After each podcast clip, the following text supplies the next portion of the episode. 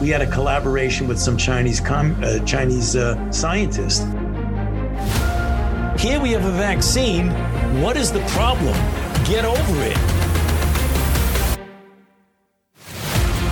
Now, if we do a really great job on new vaccines, healthcare, reproductive health services, we could lower that by perhaps 10 or 15 percent. I hope that it can occur in a, a civil way. I, I, and I mean civil in a special way, I, peaceful. The biggest question, in, maybe in economics and politics of the coming decade, will be what to do with all these useless people. I just see the need for such a dialogue and I see the need for action. I see the need for a great reset.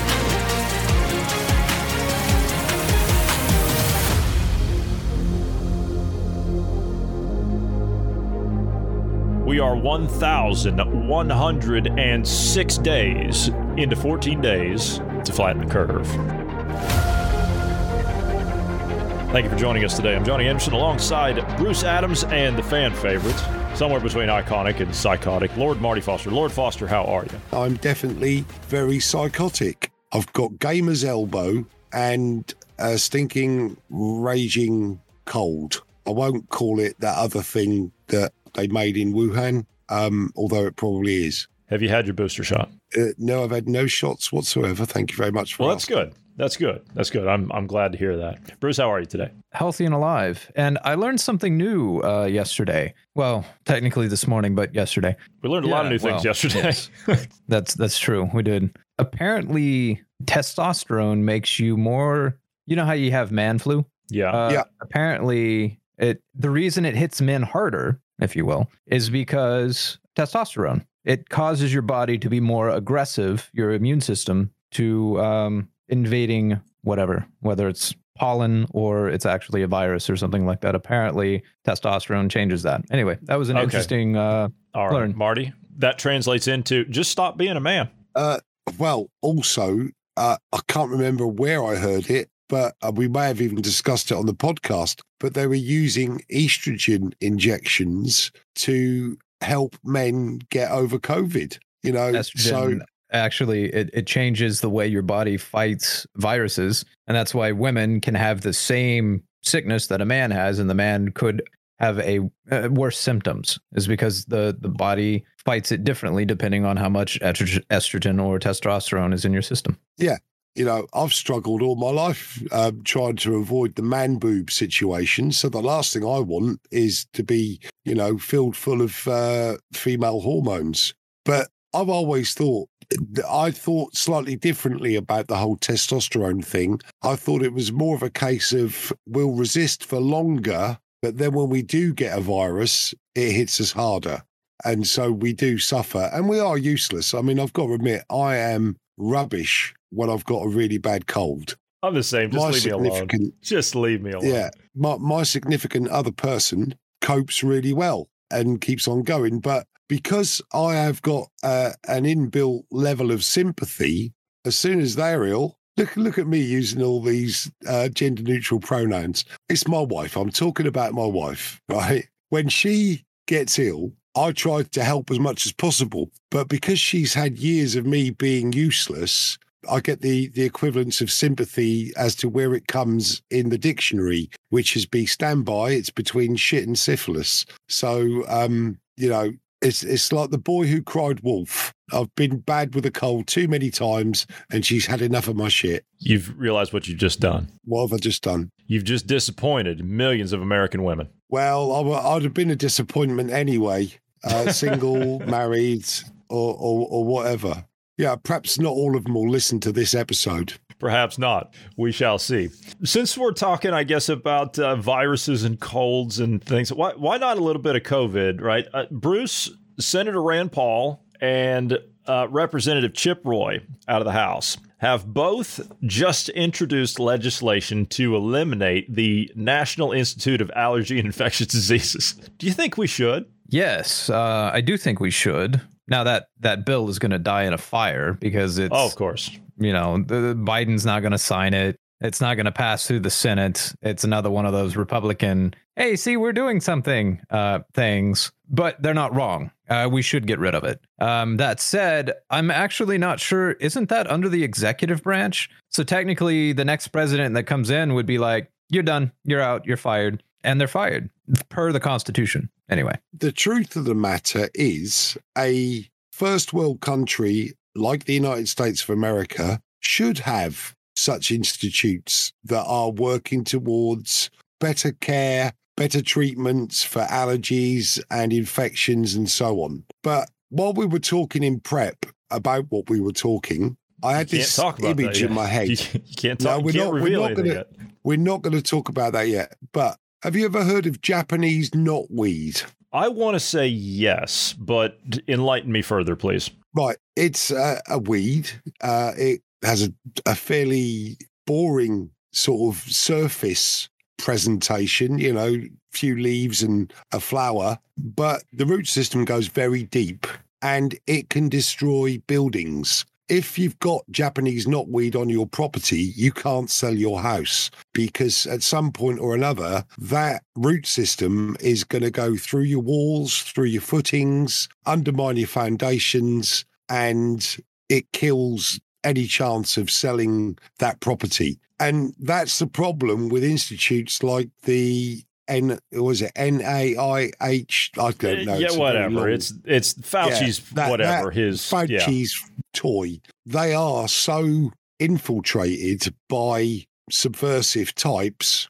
that the only actual answer is to tear the whole thing down and start again. Now I'm sounding like Klaus bastard Schwab with the Great Reset, but he's right in that respect. We do need a great reset. The problem isn't our institutions. The problem isn't our systems, which is what you were talking about the other day. We've got perfectly good systems. The problem is the people inside them. And, and we need to identify those subversives and make sure that they never are able to take any kind of public office again. I'm not talking about doing it in a civil way like that arse hat was talking about reducing population. I'm talking about just legislate legislate and make sure that any affiliation to the Communist Party, any political party for that matter, unless you're standing, but I would like to get rid of political parties as it happens, any of these things that might bring undue influence on an individual in public office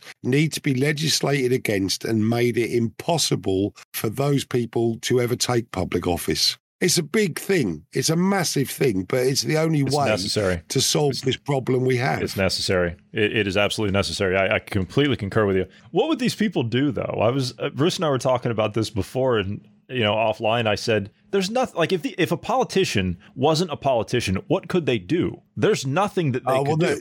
We'd have to set up re-education centers is that Bruce had something similar, but it was a um, how, how, was it, Bruce? It was done in a, a civil way, a peaceful well, way. Well, yeah, I, I, suggested all the things that they say they're going to do to us to do to them. Uh, digital credit, uh, they get a universal basic income, uh, they own nothing, and they're happy about it. Uh, that's my suggestion for them. But you, as a religious man, know that it, vengeance is mine, saith the Lord. So it's not up to us to wreak revenge on them. What is up to us is to take back control of our lives and, and our destinies and our offspring's destinies and not have these compromised, greedy, some of them are subverse ideologues we were talking earlier on about you have to have uh, a true believer to make it convincing. So the puppet master needs someone who really believes in in the message that they're, you know, the propaganda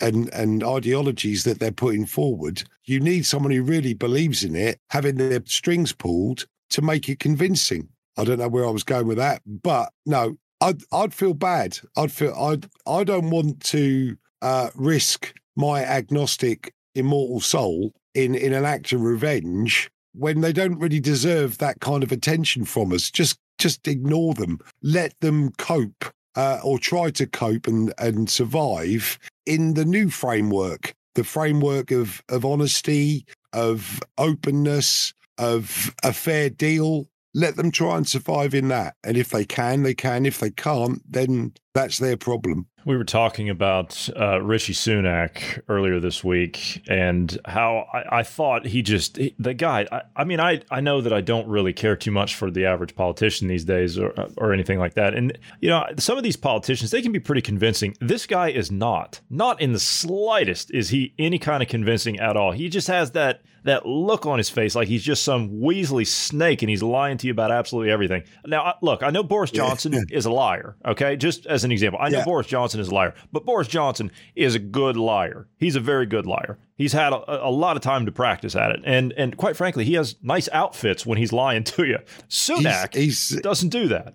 Yeah, he's getting worse uh, at lying. Is Johnson? Um, you know, because he's had to remember too many previous lies and keeps getting caught out in in those. But Sunak's in Albania at the moment, as it oh. happens. Oh. The Albanian Prime Minister, I, I missed the piece where, because it was at five o'clock this evening, he was going to be talking with the Albanian Prime Minister. And that Albanian Prime Minister had already torn into our Home Secretary, um, Suella Braverman, about the way she'd spoken about Albanian people, saying, you know, we don't want boatloads of Albanian criminals coming across the channel, fueling the manpower of organised crime in the UK. And that's exactly what they are. And then Sunak was going to meet with him. And I'm going to have to catch up on, on how that discussion or that press conference went thereafter. But you had people uh,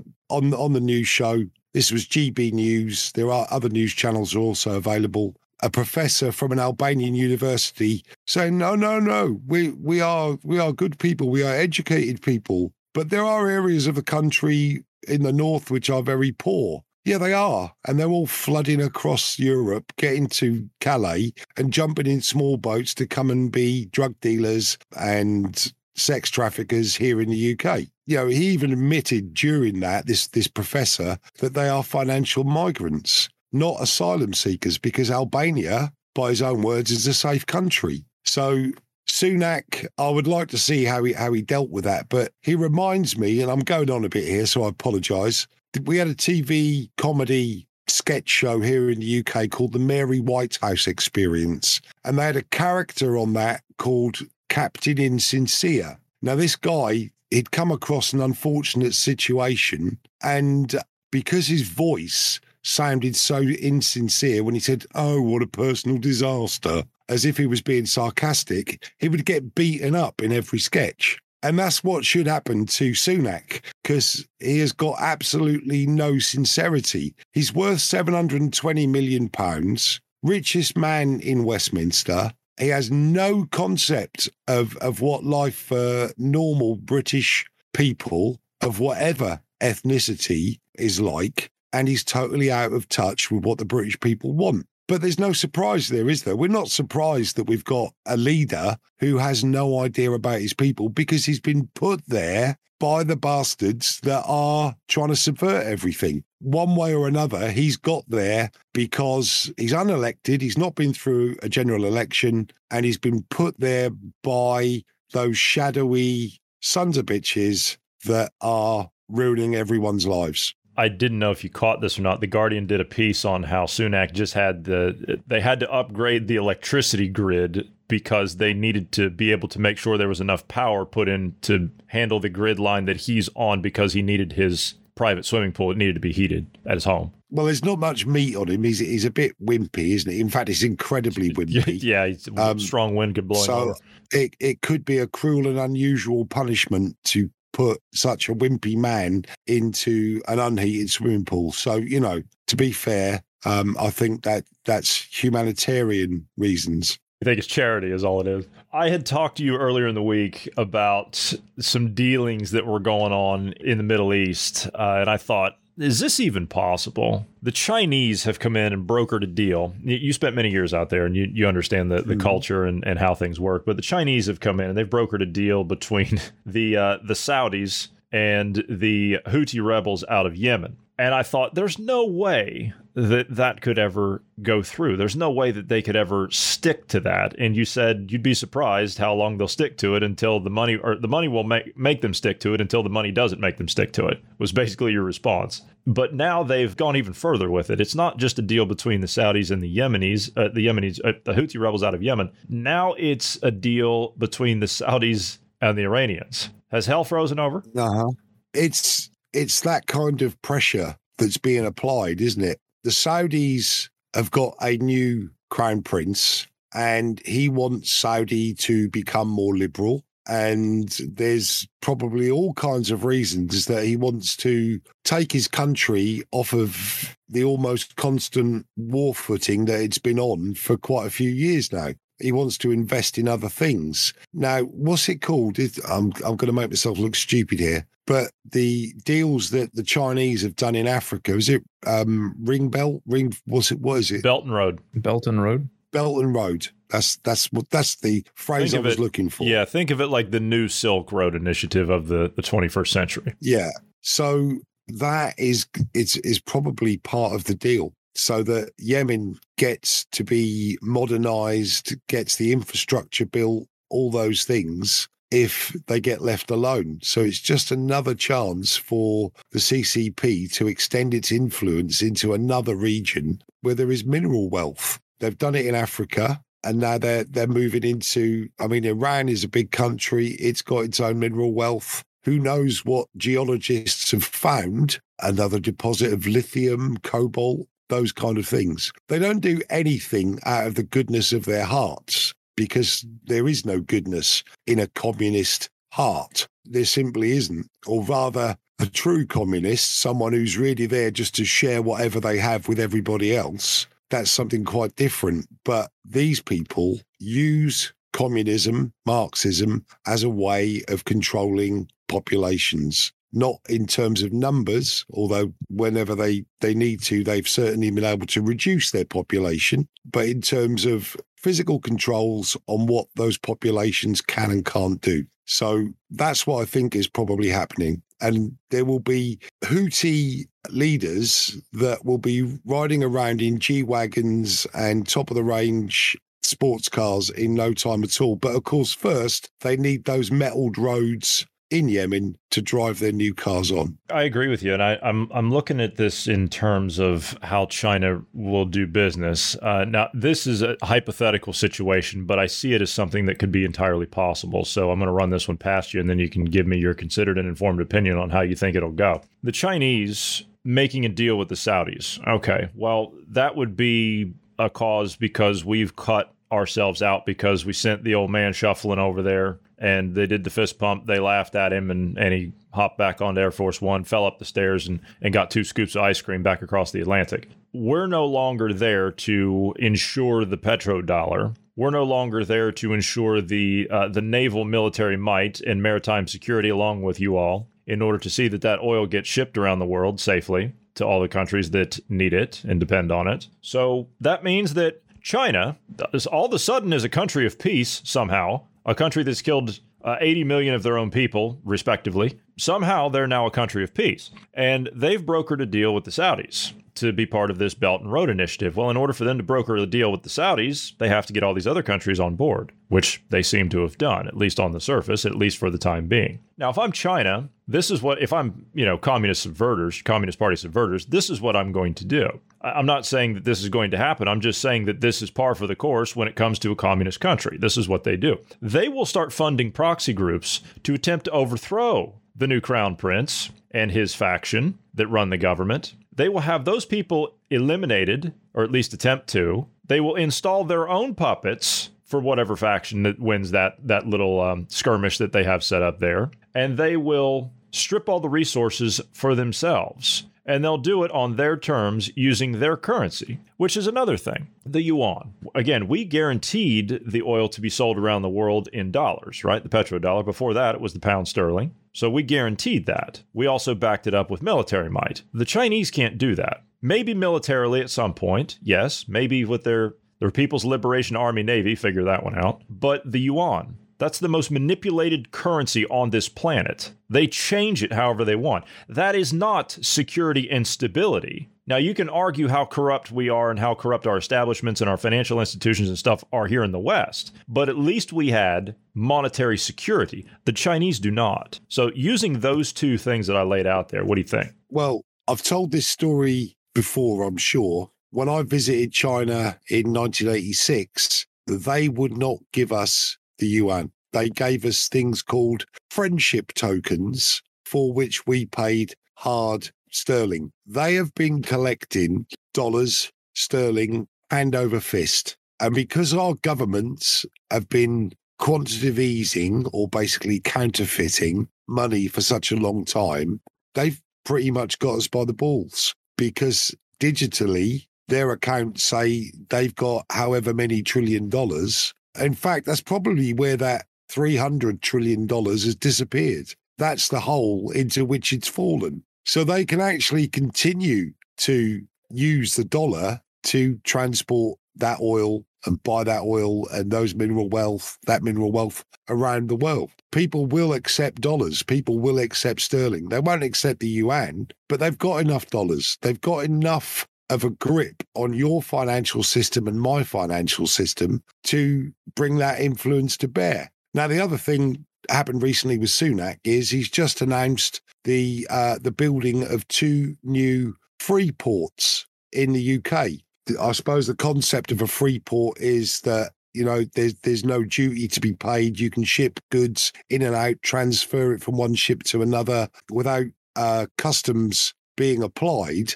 So they effectively become a neutral zone. They're not really part of the country because if you land goods in a you know in a sovereign state, that sovereign state is allowed to charge revenue on it. Why so does this sound new, like?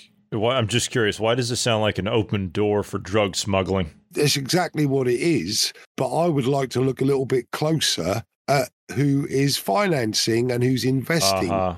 Into uh-huh. those new free ports. Yeah. Is it the CCP or is it the CCP through some other agency? You know, we were supposed to build new nuclear reactors, but because of the Huawei chip thing with the back doors in in all the chips that are being you know sold around the world that couldn't be trusted we couldn't trust china and they they knew they couldn't get that past the british people so that idea got scrapped subsequently we've been forced down the renewable route with wind farms and solar panel farms and those kind of things rather than some us building with our allies some decent nuclear reactors to maintain our requirements for electricity. So that investment didn't come from China. I think maybe the Freeport's investors need to be investigated uh, and find out exactly who they are. I would also point out China's probably using the currencies that uh, you were referencing there, all of the ones that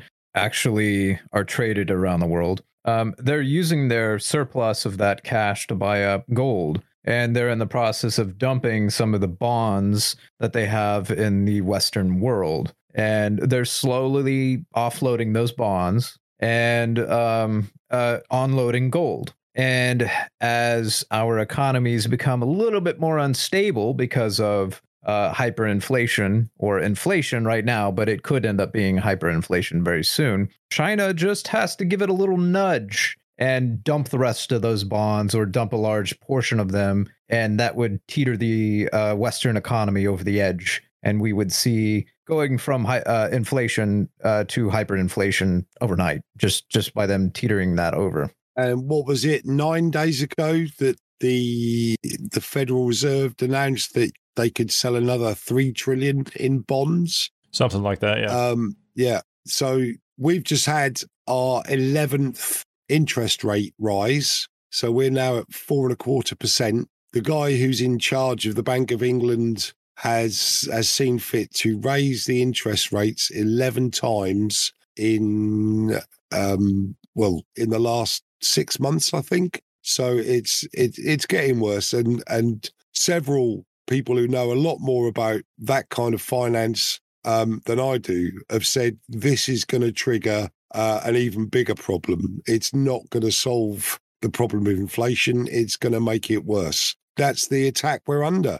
At every level of the establishment, that Japanese knotweed has wound its way in there. And we're, you know, no offense to the Japanese, it's just what we called it. It probably originated from the Far East, but it's it's a weed that infiltrates, intrudes into everything and destroys. So that's what that's what we're facing. Again, back to what we were saying right at the start. Klaus is right. We do need a great reset, but not his great reset. We need the one that suits us. To your point about the uh, um, economy stuff, uh, assuming the the uh, these central banks, assuming the central bank is more concerned about revenue and they're more concerned about their bottom line, assuming that's still the case, they are so much more afraid of what's coming than tanking our economy. So what's coming as in inflation. They're they're so much more afraid of that. That's why they're increasing the interest rates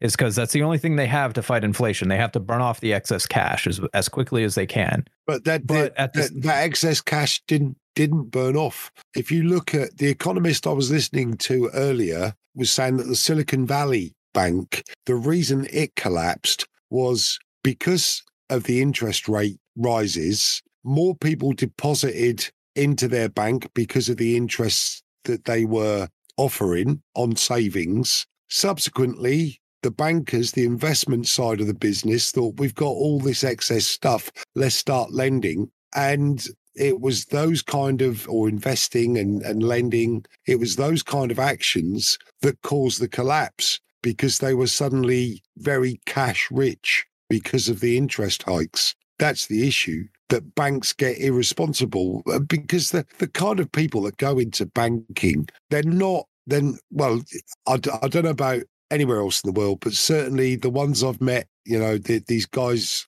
in the UAE and on the British stock market and so on, and these investment bankers, they are hoo ha Henrys. They want the champagne lifestyle and they do it on your money you know the the money that you invest for your lifetime savings for your retirement or whatever they lend it to somebody else. They're not sensible people. They're risk takers. And that's one of the drives that has got them into banking. You need someone who, who isn't a crazy risk taker to be in charge of your finances. Um, and we don't have that. It's almost like it was engineered that way. Well on top of that, I would also say I don't like the whole banking system the way it's set up right now anyway uh, when you put your money into the bank, you no longer own that money. The bank owns the money, and they just have a uh, basically they're required by law to give you the money back. Uh, you know, but because of the way th- the laws have changed, you're now the last to be paid off when the bank collapses. They pay off everyone else, and you, the depositor, you're the last on the list uh, it shouldn't be that way. They shouldn't be able to loan out your money. They shouldn't be able to invest your money. I don't actually uh, investing like if they're putting it into uh, bonds or something like that. I'm a little I'm okay with that more so than the other investments they're doing like loans um, because they've they're predatory lenders. They they lend to people that can't pay it back uh, and then you open the door for exactly as you described uh, the S- SVB Bank. They they gave out bad loans, and with the interest rate hikes, their bonds became worthless more or less because uh, you know the the new bonds that you could buy, the five or ten year bonds, were going for like five or six percent higher than what they bought it for. So for them to sell their bonds to get the money that they had invested back, they were getting 80 cent, uh, 80 cents on the dollar, 75 cents on the dollar uh, for their bonds. So that that's part of the reason. So in other words, they lost billions of dollars of other people's money uh, because of poor management. Yeah, and and we know that when you go in to apply for a loan, that money doesn't exist until the guy presses a button to say loan authorized. What allows them to press that button is the number of deposits. So in in some respects, they're not really lending someone your money your money just gets channeled back to the central banks, the actual wealth, and new fake unbacked up wealth gets created to give the loans. That's why when those loans turn turn bad, the bank doesn't have the money to to back it up and and it collapses. So yeah, I mean, I really resent having to use a bank at all. But as I said, I think I said the other day, or maybe I was talking to, to Ned or anyone because we, we have these discussions and I'm forced to be paid into a bank. My company won't pay me in cash, so I'm forced to use a bank. That means somebody else gets to know what I'm spending, where I'm spending it, and also they get to decide how I can access that money. I know someone who went to draw just just ten thousand pounds out of a bank because he needed to move it from one place to another, and he didn't want to do it digitally. And the bank made him wait. They made him up. They asked him, you know, what are you going to use the money for? It's none of your bloody business, mate. What I'm going to use the money for. That happened it's to me. My, oh, but that happened to me Yeah. with a thousand dollars. it's, it's ludicrous. It is. Um, just the other night, because I'm I'm a, a man of principle. I left my cards at home and I took cash with me to uh, a get together because we're all working from home. The team haven't seen each other for quite a while, so we decided to to go to uh, a place down in Portsmouth and have a meal together, and it was quite nice. I went to pay. "Oh, I'm sorry, sir, it's card only. I said, why? Why is it card only? Oh, we don't have change. And I was trying to establish whether or not if I had exactly the right money that I could pay with cash. And I, I didn't get a proper answer. In the end, my boss paid on his card or said he'd pay for mine and I would give him the cash. The trouble was, I only had £20 notes. The bill for the two of us was £46. So it wasn't an expensive night. So I gave him two 20 pound notes. He didn't give me any change either, and he paid on his card. So I paid for him as well. Um, I am sick of this whole move towards the cashless society. I love cash. Cash is the best thing to use. You can keep track of it. It allows you to budget. You can give it away. You can burn it. You can make it rain on pole dancers. All of those great things. I mean, throwing a, a debit card at a pole dancer, you can get a nasty cut or something like that. So it's just If you're not in on. Canada, We you know, need if you're in Canada, you know they don't have like the paper money for the one through five, so you have to throw like coins. Well, I have been to a bar in Canada, um, in Vancouver. Uh, there's a an area of Vancouver called Gastown, and it's all Now, Marty, bars, this is a fam- this is a family show, so make sure. Yeah, I, you- I, okay. I know, but I went on the first night the ship was in, and I saw some things on stage that I thought, oh, that was pretty good. But then I started to work with the Vancouver Harbour Police for a few days because it was during this is a long time ago. Expo Working with 86. them or in their custody. No, I was working with them, mate. Okay, I've done a right, lot of police work all, all, Yeah, yeah, all yeah, over the world because knowing knowing how I react in certain situations, I'm better off being on the side of the law, working with the law, than not. So I started to volunteer to do a lot of this this work, and I told the the copper what I'd seen on the stage the night before, and he said they can't do that. And he told Vice, and a bit later that evening, we raided the place.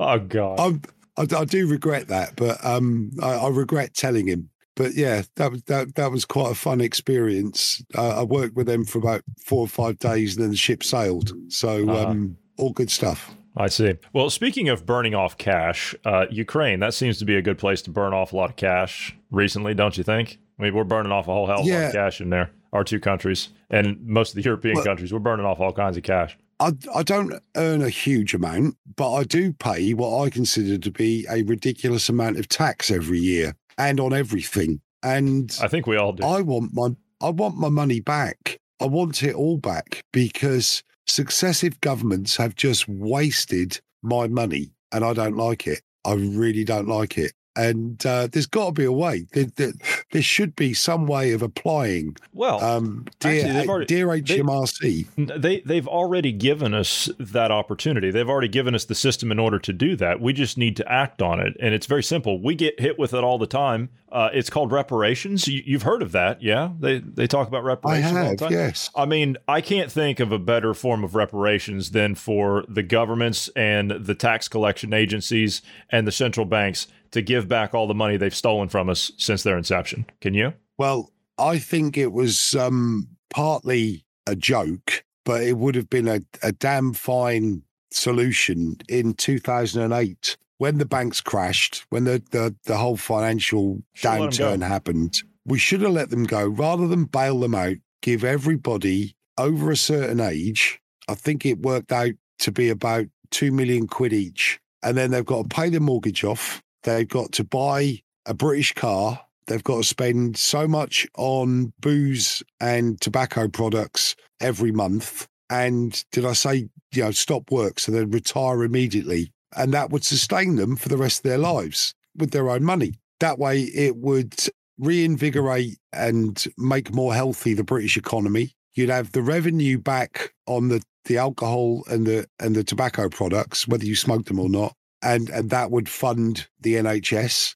and it, it would have solved so many people's problems instead of bailing out a bunch of hooray Henry champagne lifestyle risk taking fuckwits. No, you're you're right. You're right. I sorry, I got hung up on the uh, the the British car. I, I've always don't ask me why. I've always wanted a TVR. I know a mutual friend of ours said that they were a piece of junk, but I mean, I would have it redone and modernized and everything. And I I just maybe just the body of one and the interior of one, and I'll just do the engine and the the drivetrain and Well, everything else. that that would have been that would have been one of the jokes. Really, is that there probably isn't very many British cars left anymore no, because Rolls Royce are owned were, were owned by BMW and Tata, which is an Indian company.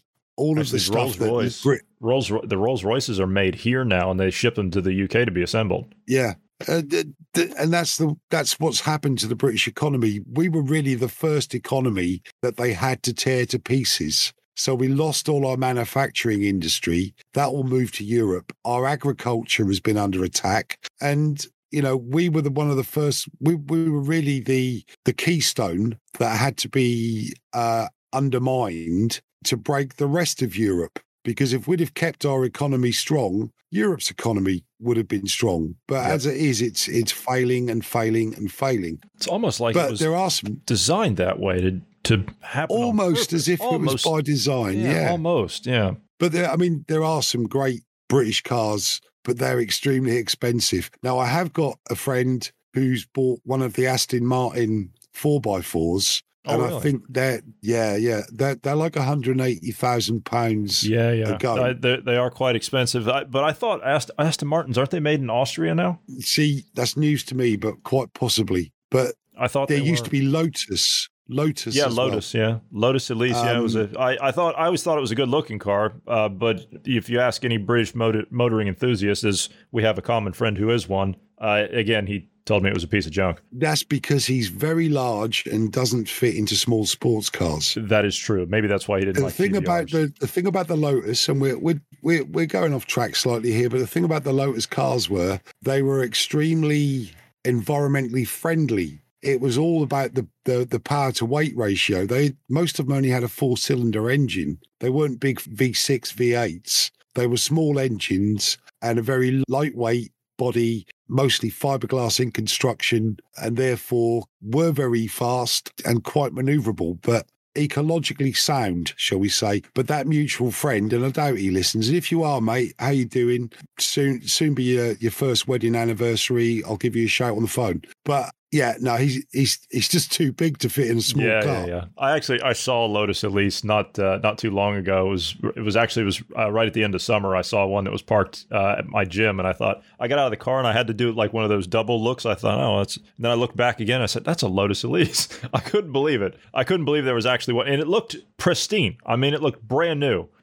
Enough about cars. Yeah, enough about cars. We, own. we could go on and on about cars, I think. But anyway, to my point about Ukraine, getting all the way back to that, my point, uh, getting back to Ukraine, your government has said that, and your Ministry of Defense has said that you're going to send. Uh, with the Challenger 2s, your main battle tanks that you're going to be sending to Ukraine, you're also going to be providing ammunition, including armor piercing rounds, which will contain depleted uranium. Yeah. Um, I, I don't know what you expect me to say. The Well- armor piercing rounds are depleted uranium. Yeah. That's what I- that's what's right on the I- tip of the spear. Um, uh, why? What? Why are we? do- Uh, and don't don't get me wrong. It's not like the U.S. is doing anything better. You've got congressmen that are saying we need to send uh, cluster munitions over there that are actually banned by the Geneva Convention. Yeah, uh, and the thing uh, the thing is, the U.S. Navy in fact, all of NATO's navies that have got CIWS systems, about once a month, fire 50 rounds of depleted uranium straight into the ocean. It's a simple fact. When you do a positional accuracy test on your CIWS system, you fire 50 rounds off, they're all depleted uranium, and you track those rounds out. And all ships that are fitted with those systems are doing that at sea on a regular basis. And just by the look on his face, you don't have to say anything at all. You can just tell by the look on his face. Bruce is looking up how much that is costing the American taxpayer. yeah, they're, they're expensive rounds, but the the idea is with close in weapon systems is that one round of depleted uranium has got enough mass and impact to knock a sea skimming cruise missile completely off target. That is quite interesting. I think we can kick out of here a little bit early today uh, because I know you're not feeling well, uh, and it's it's great to have you on, even though you're not feeling well. I, am sorry for waking you up early. I didn't mean to. Uh, obviously, well, I, know I, I didn't actually manage then- to get. I didn't manage to get to sleep. Is that my because fault? I put the no, no, not at all. I, I lit the log burner, uh, even though it's quite mild at the moment. But I thought it will just make me feel dozy, and uh, it it didn't rage up and and do that thing before it was time to come out. So um, I think the family will be indoors now, all asleep around the living room, around the log burner, uh, and I can go and join them presently. Well, before you do, I have this last point that I thought you should weigh in on to give your considered and informed opinion. A change has been made, and we're going to have to make the adjustment accordingly around here for each time that we continue to address it. Greta Thunberg is no longer Greta Thunberg. I'm sorry to disappoint you. Her official legal name has now changed. Really, Yes. to Uh, she is now Dr. Greta Thunberg. She was awarded the title of Honorary Doctor of the Faculty of Theology from the University of Helsinki because of her activism in climate change. well, that that that's that's really good for for Greta to have a doctorate. I thought you were going to tell me that she changed the name to I don't know Jade or or Amethyst or something like that. So something possibly gender neutral. Um, but no, I mean they hand these doctorates out left, right, and Chelsea. We were talking in prep about a certain leader of a of an economic advisory group um, who was given an honorary degree from Harvard, as in good old Klaus. was Klaus Schwab. Yeah, it's Klaus Schwab. Yeah. So, you know, if they'll give degrees, if Harvard will give degrees to scum like that, then the University of Helsinki, they could give me a doctorate. I could be a doctor of of swearing or something. I don't know. Well, a you are a doctor of profanity. You're already a lord, well, so another title. Yeah, What's but I paid title? 90 quid. I paid 90 pound for that on the internet. You can do that. You can call yourself what you, can, like. Uh, actually, in in in the UAE, um, when you get because they still use checks a lot. Um, their banking system is is quite US too. traditional. yeah. You know, the check is almost unheard of here in the UK now. Yeah, they But you can call yourself- here like 20 years ago. People are like, check? We don't do checks now. Yeah, you, you can call yourself what, what you like on your on your checkbook, and and I've seen people with sort of princess, lady, duchess, something or other, and that, that that's what they've called themselves, so that when they they write their their checks out, that's what it says on there. Yeah, it, it's just crazy. It's like uh, Sacha Baron Cohen in The Dictator. He calls himself Admiral General Field Marshal Aladdin. You know, you, you can call yourself what you like. These titles mean nothing. We need to show a lot less respect for academia now because we know it's been subverted. Medical doctors, that's a different thing. However, with what's gone on and by comparison of how many of them know what's gone on but not stood up and uh, and spoken out against it, maybe a few of them need to have a little less respect as well. At the end of the day, it's a job that they've studied for. I've studied for my job and I know it inside out. So I could go and study for their job. But yeah, titles mean nothing. Well, Marty, it's been an absolute pleasure. I suppose next week we won't do this now, or we'll discuss it maybe a little bit uh, with Ned on the exclusive, and it'll be out on Monday for the uh, the regular listener. But we will get your take next week after things have calmed down on what's going on across France with uh, what's happening Yeah. with their pension reform because it's uh, Well, well, Marseille is well, it's in flames tonight. yeah. And that is even being reported accidentally on GB News. Accidentally, Um, the guy the country's in flames. It- it's literally in flames. I know, I know, but it was brought up by uh, the former head of the immigration service who was talking about the small boat invasion and saying, yes, they are largely Albanian criminals that are in the boats. And uh, we don't know what the French will do with that extra money we've given them. I mean, because at the moment, France is just one big riot. And the anchor had to go, oh, yes, yes, of course, there, there have been riots uh, now in France. And that's where it ended. There, there was no proper coverage of it, but it was it was reported by accident in an interview. It seems like they're trying to add fuel to the fire too. Uh, Macron's government. One of the cabinet members came out earlier this week, I, and I, I don't know the specifics of it yet, but they said that well, we're going to go ahead and we're going to ram through uh, working requirements this summer, so